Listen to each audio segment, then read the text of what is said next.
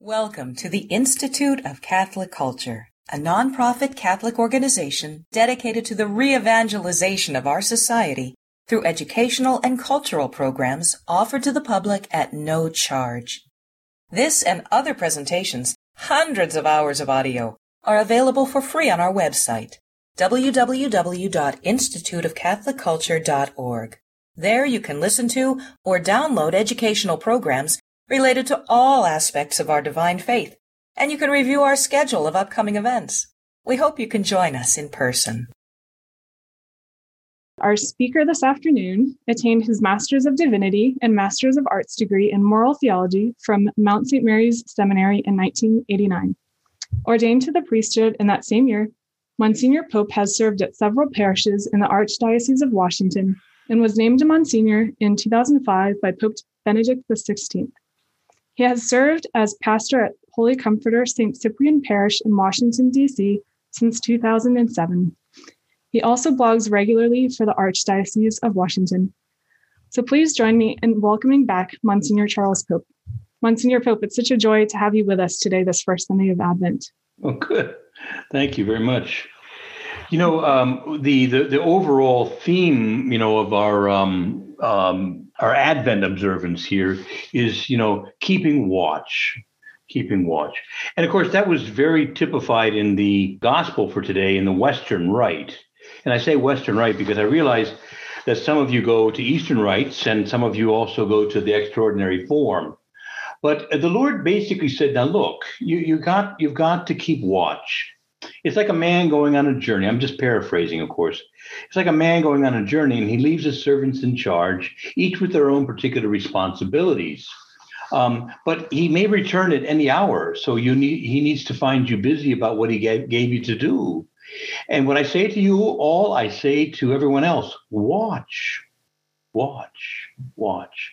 So you'll notice that this idea of keeping watch is not some passive watching or passive waiting. Let me let me give you an example. Um, if I'm waiting for a bus, you know, I'm I'm I'm, I'm looking.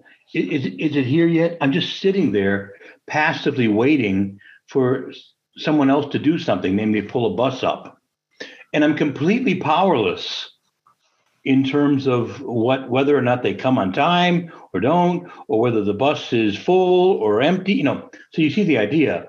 I'm completely passive. I'm utterly powerless. I'm just sitting there waiting and watching. That's a that's a passive waiting and watching. Whereas uh, when the Lord says to us, that by the way, the Greek word here that's translated watch is gregoreite. Hmm? It means, again, literally to be watchful, to be ready, but in a very active sense. It's in the plural imperative. Y'all, all y'all, keep watch. Now, this is not a passive form of the verb, it's active. So, what's the difference between active and passive watching or waiting? Well, think about waiting like um, you can wait for a bus, or but you can also wait on tables. And you see how different? We use the verb wait in very different senses. Obviously, someone who's waiting on tables is very active.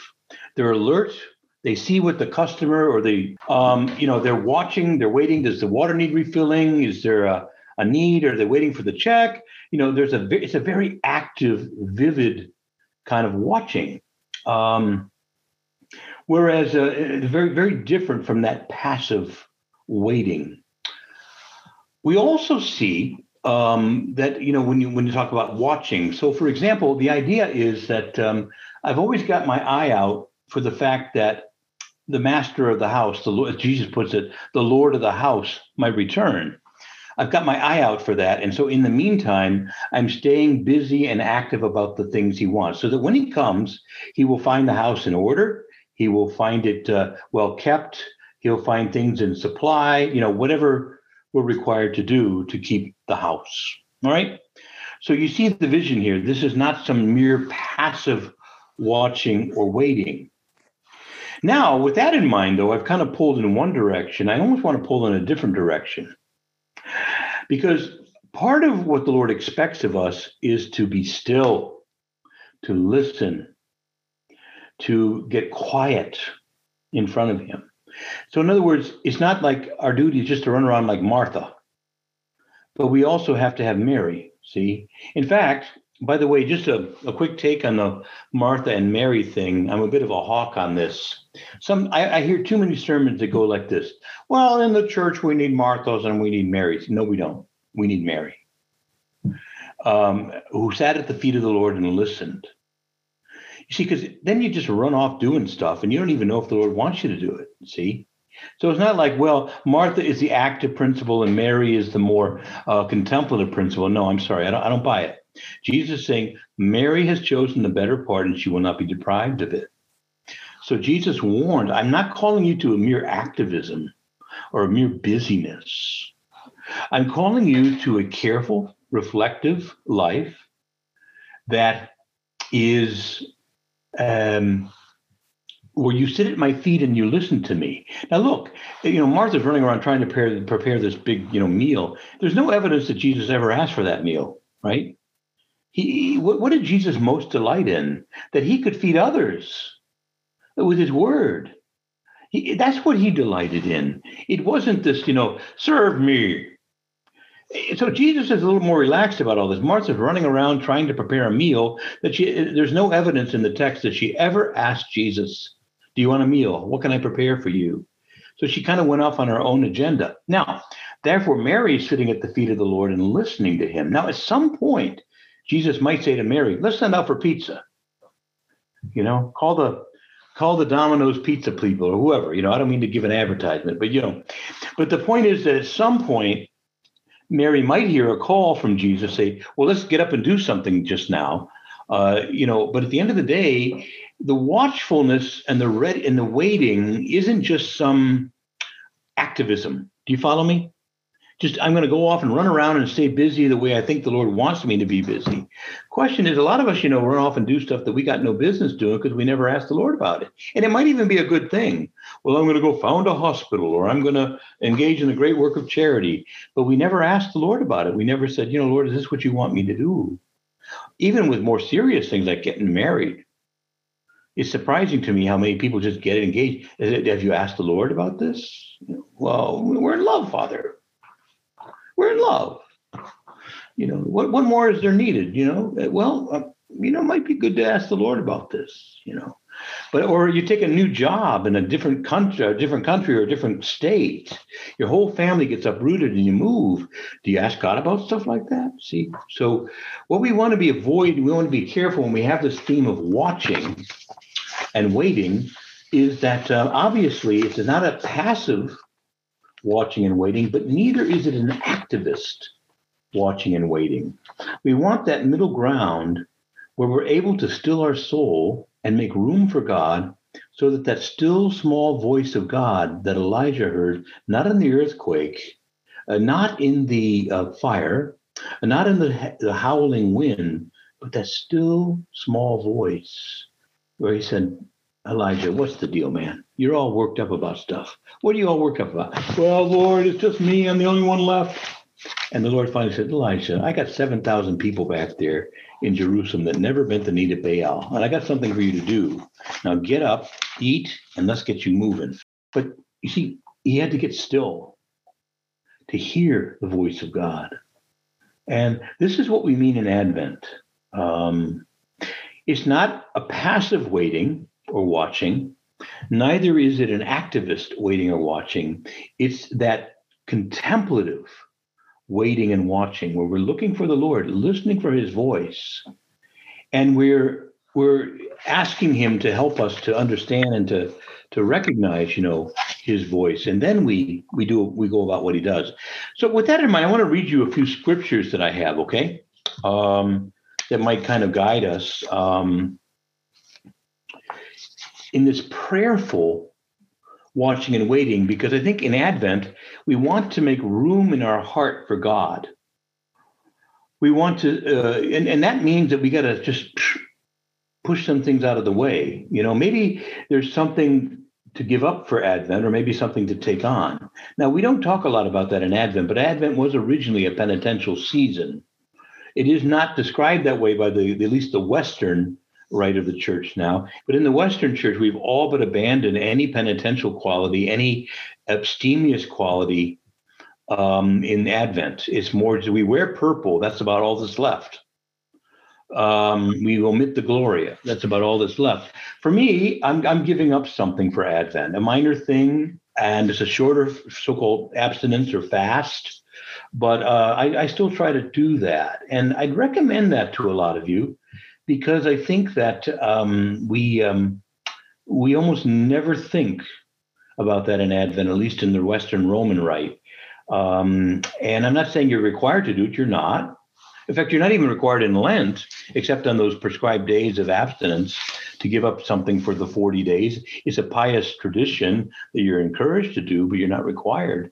So my only point to you in all that is you might think of penance, I mean, as Advent as a as more penitential than you do, because what we want to do is we want to make room in our hearts for God um, to listen to him so that when the Savior comes, there's room in the inn. Because there was no room in the inn when he first came. And we want to make sure that in the inn of our heart, there's some room. And that means we sometimes have to make the room. Okay. Now, let's give some scriptures here to talk a little bit about watching, waiting. Okay. From Isaiah 30 and the verse and 15. Isaiah 30, verse 15. For thus saith the Lord God, the Holy One of Israel In returning and rest you will be saved, in quietness and in trust be your strength. He goes on to say, But you were unwilling. So you see, part of I think what we do to clear room in our hearts during Advent is to find a little extra time for prayer. You say, but Father, but Father, I'm more busy than ever. There's well, this year maybe not so, so much with, with COVID, right? Oh gosh, COVID, the gift that keeps on taking. but anyway, um, but you know, maybe we're not doing quite as much shopping this year or Christmas parties and things. So maybe uh, there is a little extra time to spend that time and say, Lord, what you really want me to do in Advent is to just take some time and be quiet and be still with you. Like Martha, I'm sorry, like Mary at your feet, not the activist, but the the contemplative listening to you. And eventually you'll have something for me to do. But for now, I want to not passively wait or involve myself in activism, but to be still, to sit at your feet, and to listen to you. Now, how do we listen? Well, sometimes you just sit there and listen. But sometimes we listen with our eyes. You can take up some of the scriptures for the day and read them, but I mean, read them devotionally. Uh, in a way that is not just oh yeah yeah yeah this passage yeah yeah I know this one and you just quickly read it and you're done but rather you you read a few lines and you stop what's the Lord saying to me what does this mean for me kind of a lectio divina hmm? and we've talked about that here at the ICC on many occasions any of you who've been regulars here know that you've got lots of places to go if you want to learn the full Lectio Divina method. But basically, it means to slowly, carefully, devotedly read the Word of God, to then meditate and pray over it, and, um, and make some sort of resolution um, as you finish. So, again, this would be again, uh, in returning and in rest, you shall be saved. In quietness and in trust, your strength lies. Okay, so this is an, an image for prayer. Hmm? Another another passage from Habakkuk says this: uh, Habakkuk two and verse twenty. but the Lord is in His holy temple, so that all the earth be silent before Him. Now, as Catholics, this is a beautiful thing for us because the Lord's in His tabernacle, and even if you don't have regular Eucharistic adoration going on twenty four hours a day, most of you uh, hopefully still have access to your churches. They're not locked but you can come to the temple of the Lord and pray. He's there, He's waiting. And you go before Him and just keep silence for a little while and prepare your souls because the Savior's coming. And you want there to be room at the inn when He comes. Another one, Psalm 46 and verse 10, simply says this Be still and know that I am God. Shh, be still. Stop all this running around.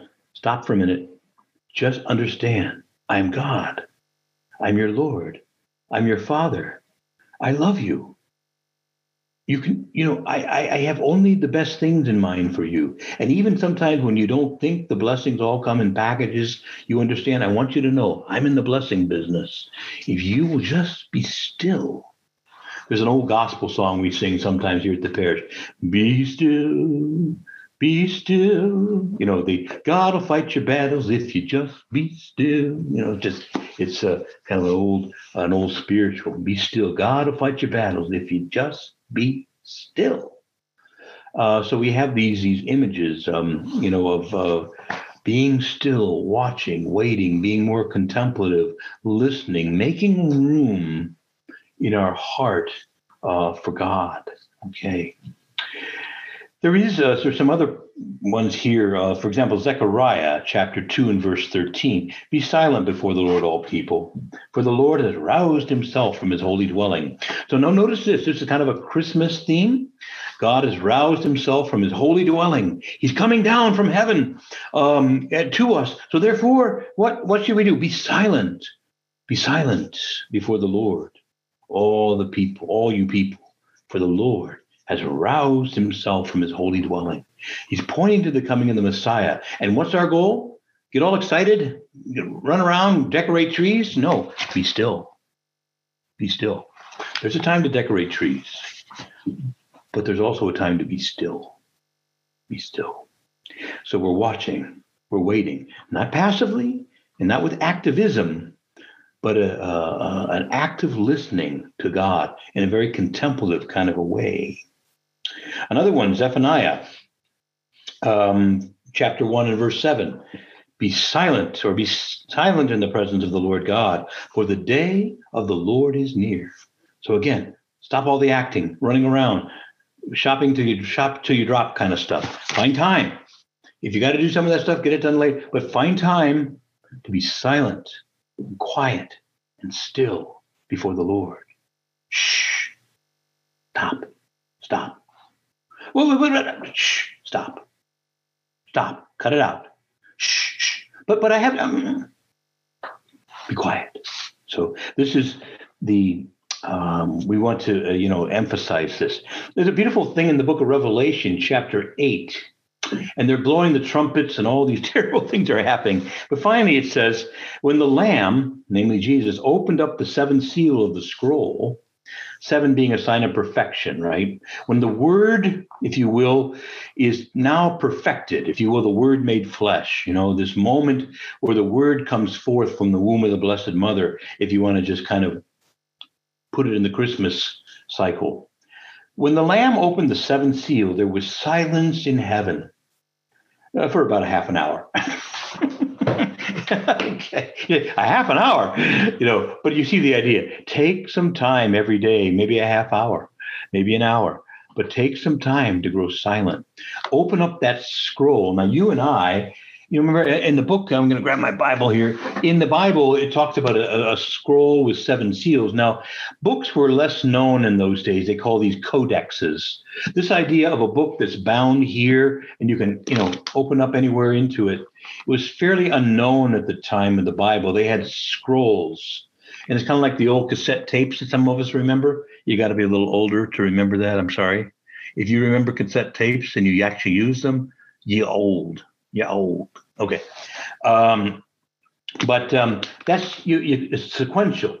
But and so that's like those scrolls were like. So scroll or a book, right? But look, brothers and sisters, because of Jesus Christ, we have a perfect right to open the scroll now, not by our own but not by our own dignity, but by the glory of God, to open up the scroll and understand the true meaning of life. You see, in that scroll in the book of Revelation was contained every answer and the whole meaning of life. And um, here it is.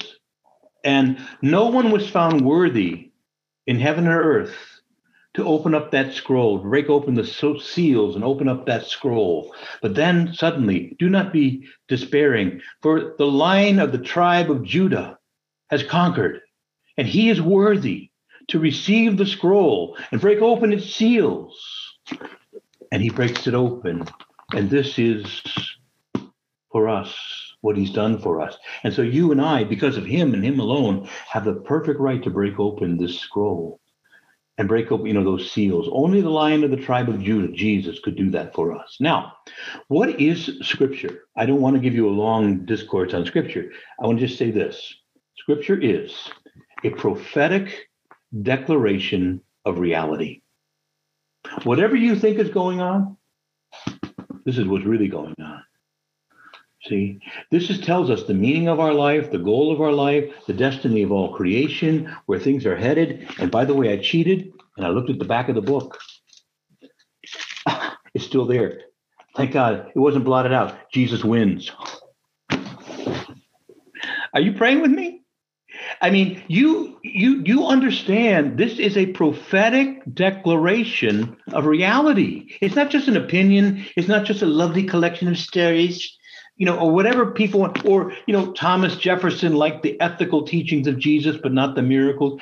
It, this is bigger than any of that. This is a prophetic declaration of reality. This is tells you what's really going on. This tells you what your life's really about. See, and so uh, as Jesus takes this scroll and breaks open that seventh seal and opens it, a whole meaning of everything is contained in it. And you know what? There was silence in heaven for a half hour. Be still. Put every thought out of your mind. God is about to speak. So when you take the scriptures and read it devoutly, maybe it's again like a lectio divina, don't just pull it over and say, "Oh yeah, yeah, yeah. Oh yeah, I know this one. Uh huh. Yeah, I've read this before. Oh, okay. Yeah, I remember what Father So and So said about that. Uh huh. Good. Okay, we're done here. No, no. Here's how you take it. Be still, my soul. Maybe for a half hour or whatever that that is for you. Be still. God is about to speak to me. And every word is written in love. Verbum Dei non est quale cumque verbum, sed verbum spirans amorem, says St. Augustine. The word of God is not any old word, it is the word breathing forth love. This is a love letter from God. This is a letter of admonition, but it's also of love.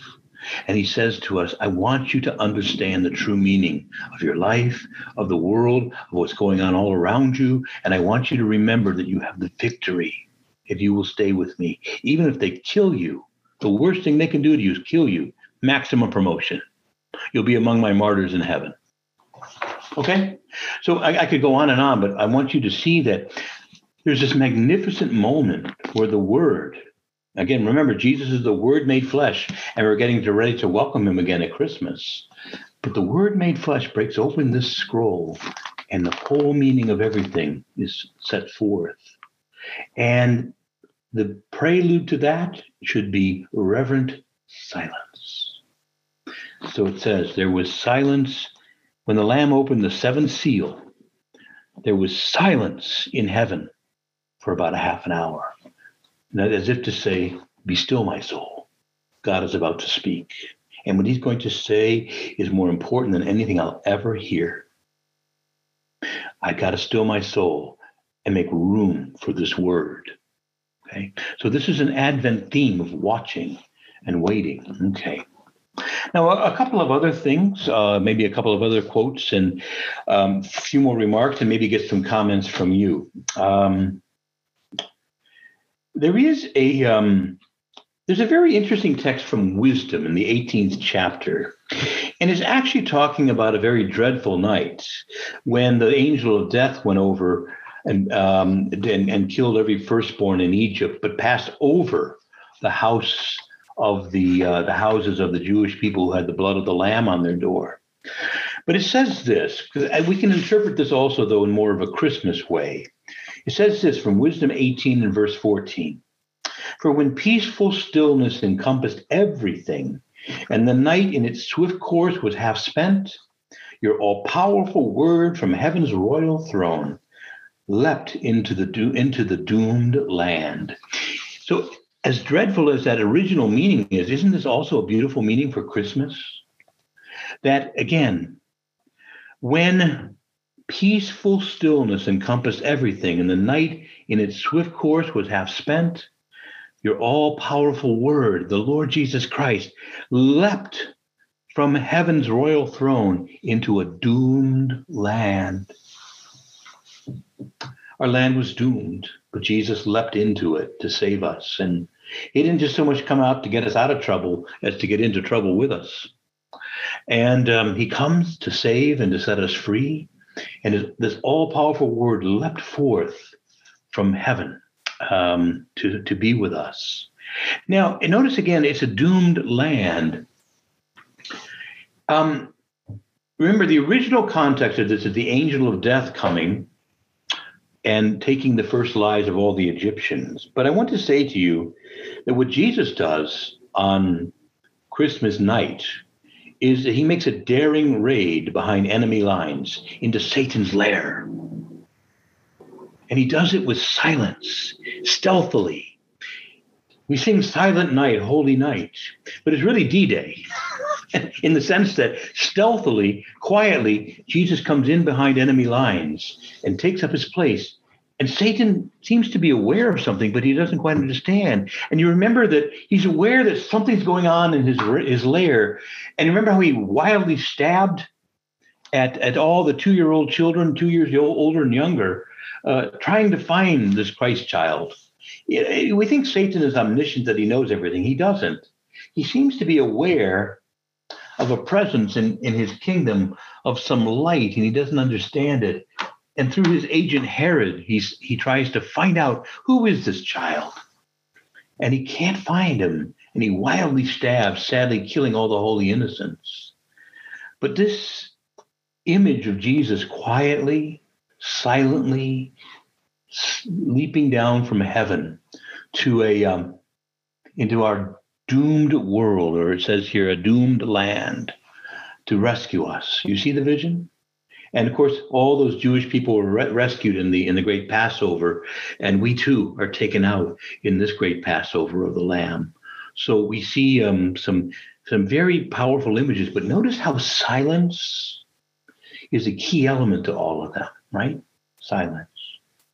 Waiting, watching, not passive, but not activistic, but that middle ground we would call kind of a holy, watchful listening to God, uh, like Mary at the feet of Jesus, as opposed to Martha, the activist.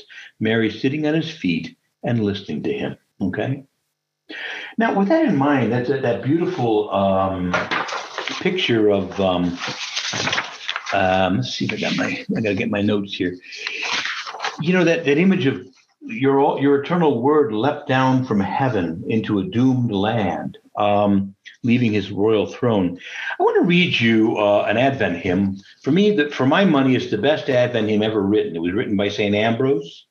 And it's not just a good Advent hymn, it's a kind of a summary of all, of all salvation history in about five verses. it's amazing. But it picks up on that theme. Again, let me read it one more time from Wisdom. When peaceful stillness encompassed everything, and when the night in its swift course was half spent, your all powerful word from heaven's throne leapt down into a doomed land. Now, here's what St. Ambrose writes. I'm reading not the Latin, he wrote it in Latin, but this is a good English translation that's also beautifully poetic. But listen to the majesty of this hymn and meditate on its magnificence. Come, thou Redeemer of the earth, come manifest your virgin birth. All lands admire, all times applaud, such is the birth that fits our God. And here comes the second verse. From forth from his chamber goeth he, that royal home of purity, a giant and twofold substance one, rejoicing now his course to run. From God the Father he proceeds, to God the Father back he speeds, runs out his door, runs out his course to death and hell, and returns on God's high throne to dwell. O equal to thy Father, thou gird on thy fleshly mantle now. The weakness of our mortal state with deathless might invigorate. For your cradle here shall glitter bright, and darkness breathe a newer light, where endless faith shall shine serene, and twilight never intervene. A magnificent, just just magnificent quick summary. That, that, that, one verse, all of salvation history. Forth from his father goeth he, that royal home of, of, of purity, runs out his course to death and hell, returns on God's high throne to dwell. Just like that. Four verses, all of salvation history, right? Still yourself. And um, I'll publish, you know, I have this on my blog, but I'll publish it this week about the best Advent hymn. But this is the kind of stuff get still, get quiet, and meditate on the glory of what took place at Christmas. Make room in your hearts for God. Make room. Quiet. Be still. Actively listen for God, like Mary at his feet. A final thought, and then I'll get your reactions.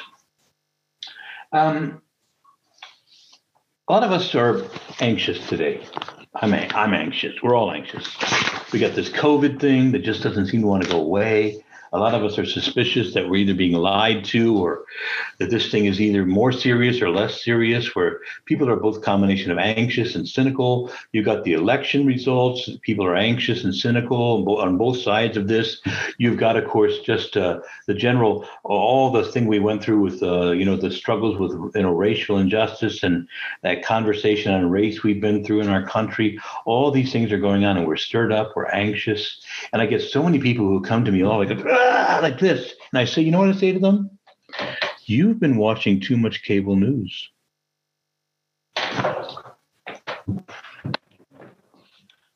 Don't watch so much of that stuff. You know, they are literally, you know, I would call it panic porn.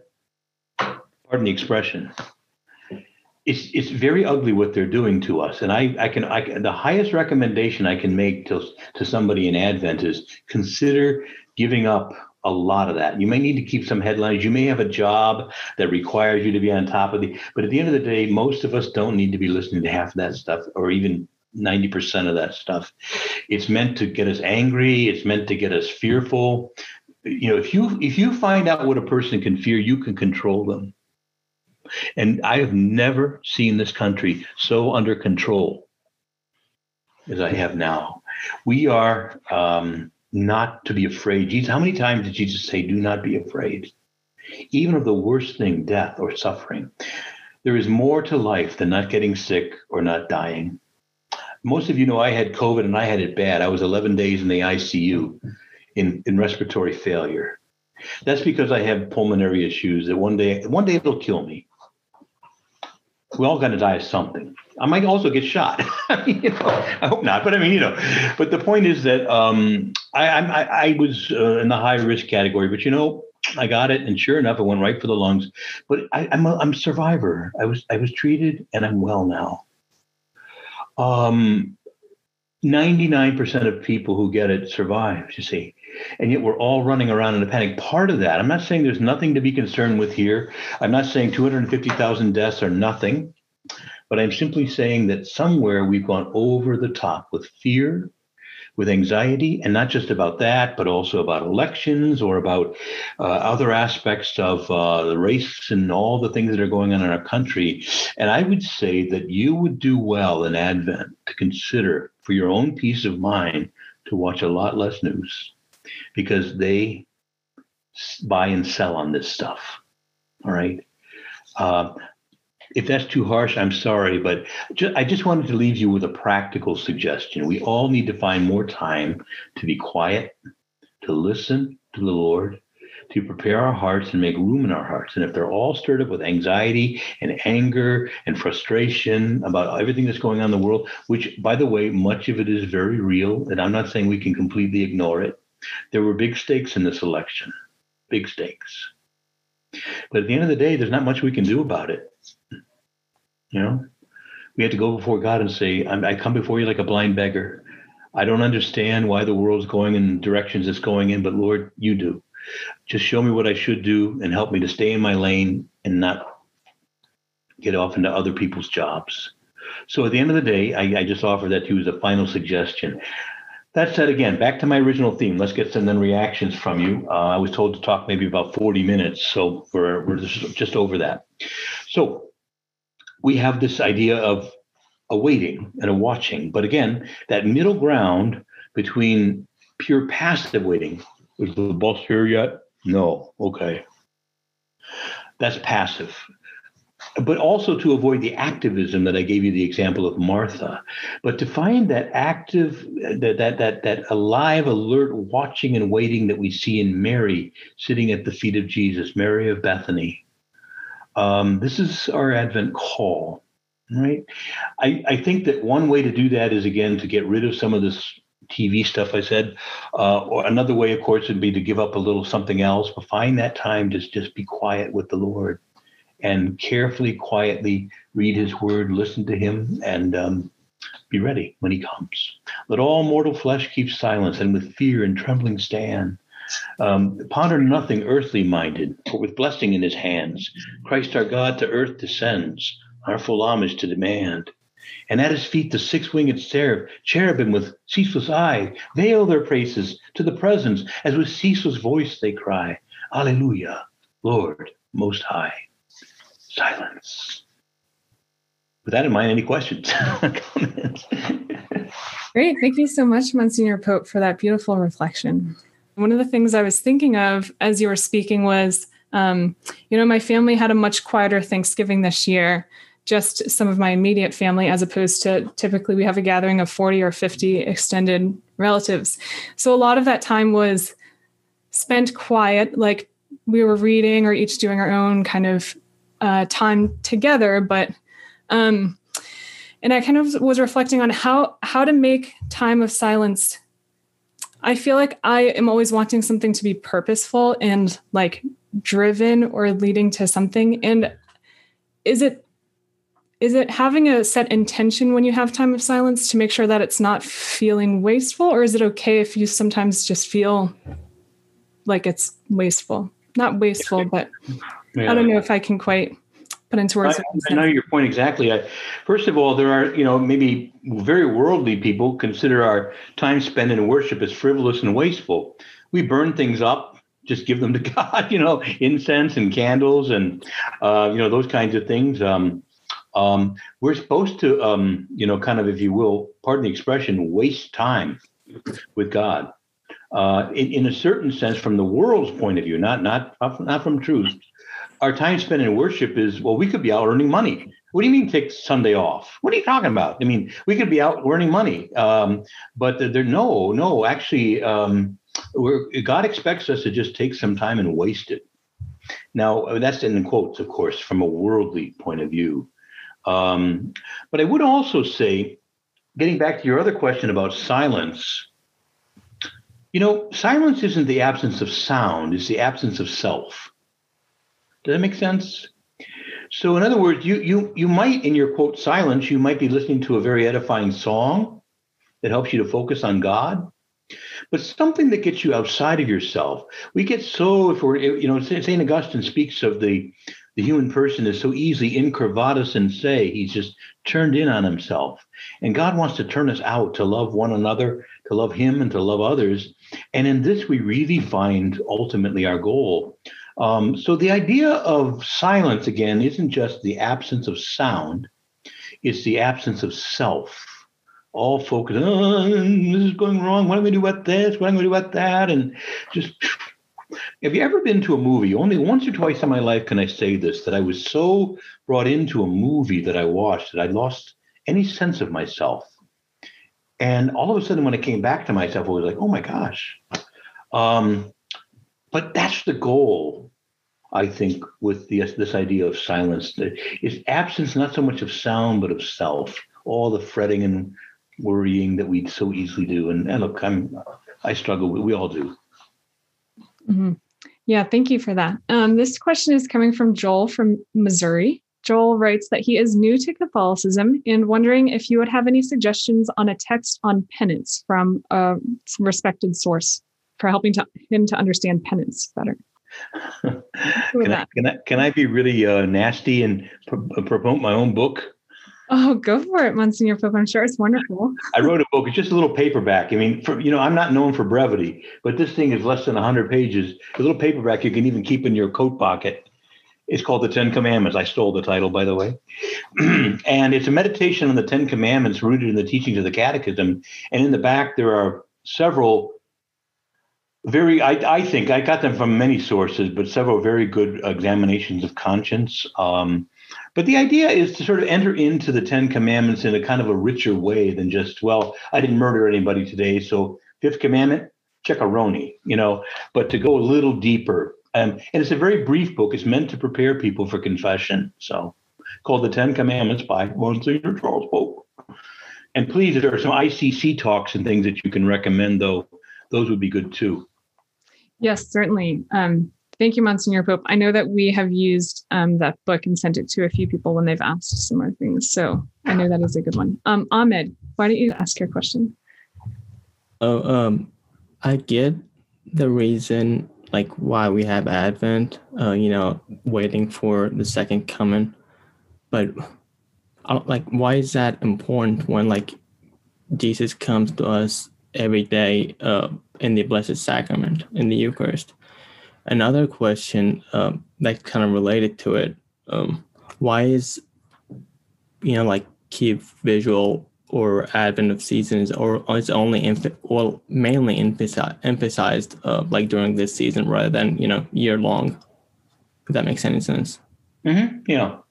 Well, you know, I think the church um, has seasons and um, it, it, it, it doesn't really pertain to us to keep 25 balls in the air juggling. You know, we're not very good at that. So sometimes the church says, let's focus on this part of the Paschal mystery right now.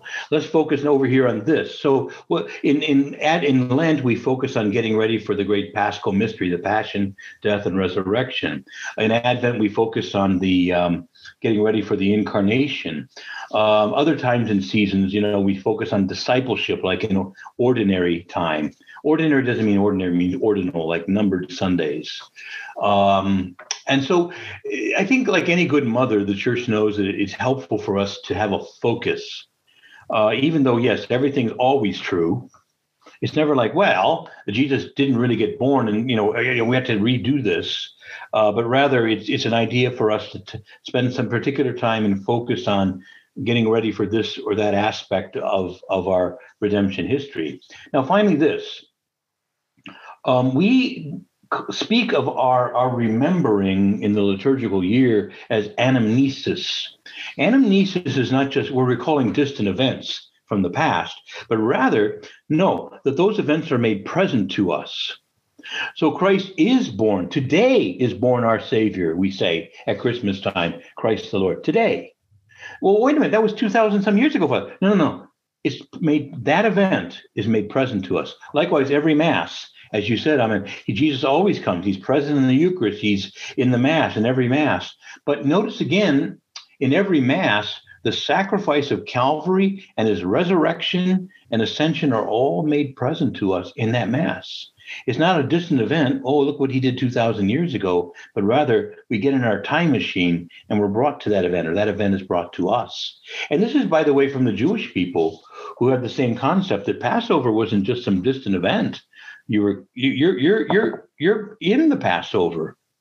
You're in the Exodus. How was this night different from other nights? The, the question goes, and the answer is well, my father was a wandering Aramean, and God, you know, and, and the, the thing goes on. But basically, we we are in these events, and they're made present to us. But because of our humanity, where it's not possible to focus on 25 or 30 things, the church, as a good mother, bids us to kind of take certain times of the year and focus on these things. We are getting a lot of questions um, that I'll kind of synthesize into one, but most of them are really asking how. So, how how can we listen with faith and not with doubt? How can we allow ourselves to mm-hmm. kind of be selfless and focused on reflecting on God and not letting our thoughts wander back to ourselves? Could you give some maybe practical steps into how to be still and how to pray in this way? Yeah, you know, it's um it's easy to get discouraged when we just think about our own situation or if not our own situation, our own country at this time or you know, some of us who are pro-life think, well, God, you kind of let us down here. We're gonna, we never. It seems like anytime we get you know a little bit of progress, boom. Uh, you know, you know, I could, we could, I could give you other examples, but I'm just trying to illustrate. I understand the discouragement that can come if we focus primarily on our own personal lives or on our own country or our situation. So the question is, well, how how to overcome some of this? I would argue that um, we need to look at the bigger picture, and the bigger picture is really amazing when you think about it. Um, a lot of times people think, well, the church is down and out, our numbers are dropping. And in the West, they are, although in other parts of the world, they're growing, but you get the idea. But you know, I got news for you. The church is 2,000 years old. And I got even more news for you. If you take our Jewish, uh, know, our Jewish years, we're 5,000 years old. And you know what? Heresies have come and gone. Nations have risen and fallen. Empires have risen and fallen. Enemies of the church have said, We'll destroy you. Where's Napoleon now? Where's Caesar? You know, where's the USSR? They're gone. And here we are, still preaching the same gospel. You know, I got, I just think that sometimes you got to see the broad sweep of history and see that the, that the church is indefectible, not by our, I mean, we're the mess. But the, but Jesus had said somehow in all of this, you might not always feel like you're winning, but there's more to winning than getting every battle. But to perdure and to continue to preach this same gospel. And you know, when all this current foolishness has come and gone, we'll still be here preaching. You know, the church is going to be here.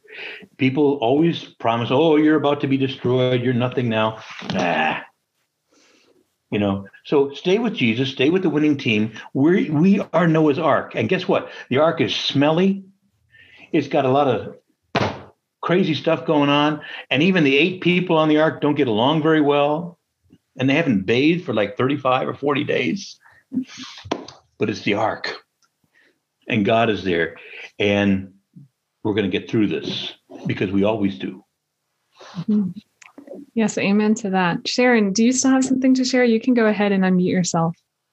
Yeah, I wanted to thank you, uh, Monsignor, for your comment on opening the scroll. It touched my heart. I could, you know, I will approach opening the scripture in a different way because of how that touched me. Um, I, I had, I had separated the scroll in, in other words, I didn't think of uh, scripture as a scroll, but it was beautiful.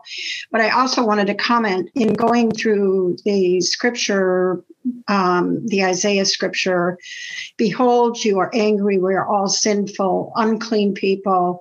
Even our good deeds are like polluted rags. We are beggars. You know, um, that I think that I had in, in my preparation um, coming to the need, I need a savior Mm-hmm. And it's like somewhere along the line, you know, um, I, I, mean, I go to mass daily. I, you know, do Lectio, you know, uh, and I can sort of check that box and, mm-hmm. you know, maybe separate my uh, prayer life from my daily life. It's all of the same cloth, but that I need to be saved. And in the end, it is not I who save myself I, I mean, I can know that in an intellectual way, but to really touch my mm. heart to know that Jesus Christ is the Savior and I need saving. This world needs saving. We are not able to save ourselves. And if we are not yet convinced of that, we should look about us.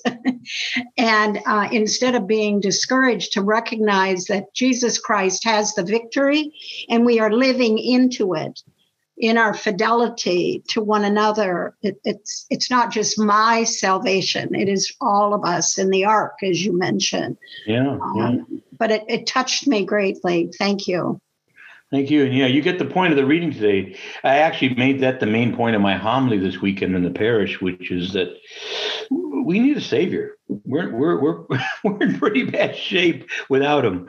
But with him, you know. So here's the basic kerygma. You want? I'll give you um, a, a, a quick thumbnail of the kerygma that all the apostles taught in the in, know, there's about eight different sermons in the Acts of the Apostles.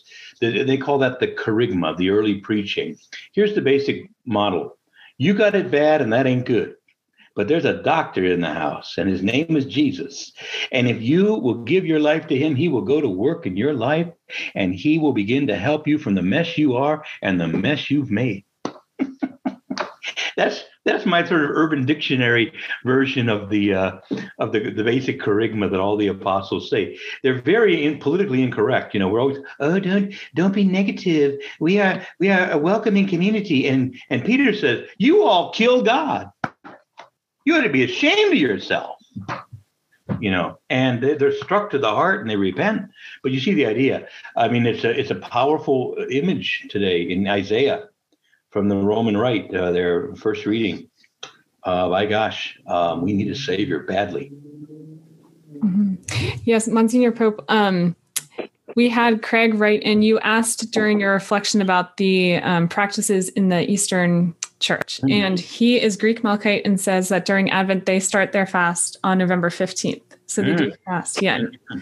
And Father Hezekiah has also talked about that too, yeah. just the period of fasting. Mm-hmm. These guys are heroes compared to us in the Western Roman Rite. We're a bunch of ninnies. I say that with love. I'm one of them, but I try to add. I try to do something during Advent too. Yeah. Mm-hmm. Yeah. So, Monsignor Pope, if you could um, lead us in prayer here at the conclusion of today's event. Yes, we thank you, Lord. And in the first, uh, the first prayer for Mass in the Roman Rite today, you ask us to. Uh, we ask that by your grace that we can run toward you who are coming toward us, and um, it's a beautiful image of um, you coming to us and we running toward you. So keep us faithful in that, and um, keep us also faithful though to that that careful, uh, watchful silence that is necessary for us, where we don't just run off in our own directions, but we run with you. So, uh, Lord, please now bless everyone, and may the peace and the blessing of Almighty God, Father, Son, and Holy Spirit come upon all of you and remain with you forever. Amen. We hope you enjoyed this presentation from the Institute of Catholic Culture. If you'd like to learn more about the mission of the Institute and how you may become a part of this important work, please visit our website at www.instituteofcatholicculture.org or call us at 540-635-7155. And may the glory of Christ Church be ever more manifest upon the earth. St. John the Evangelist, pray for us.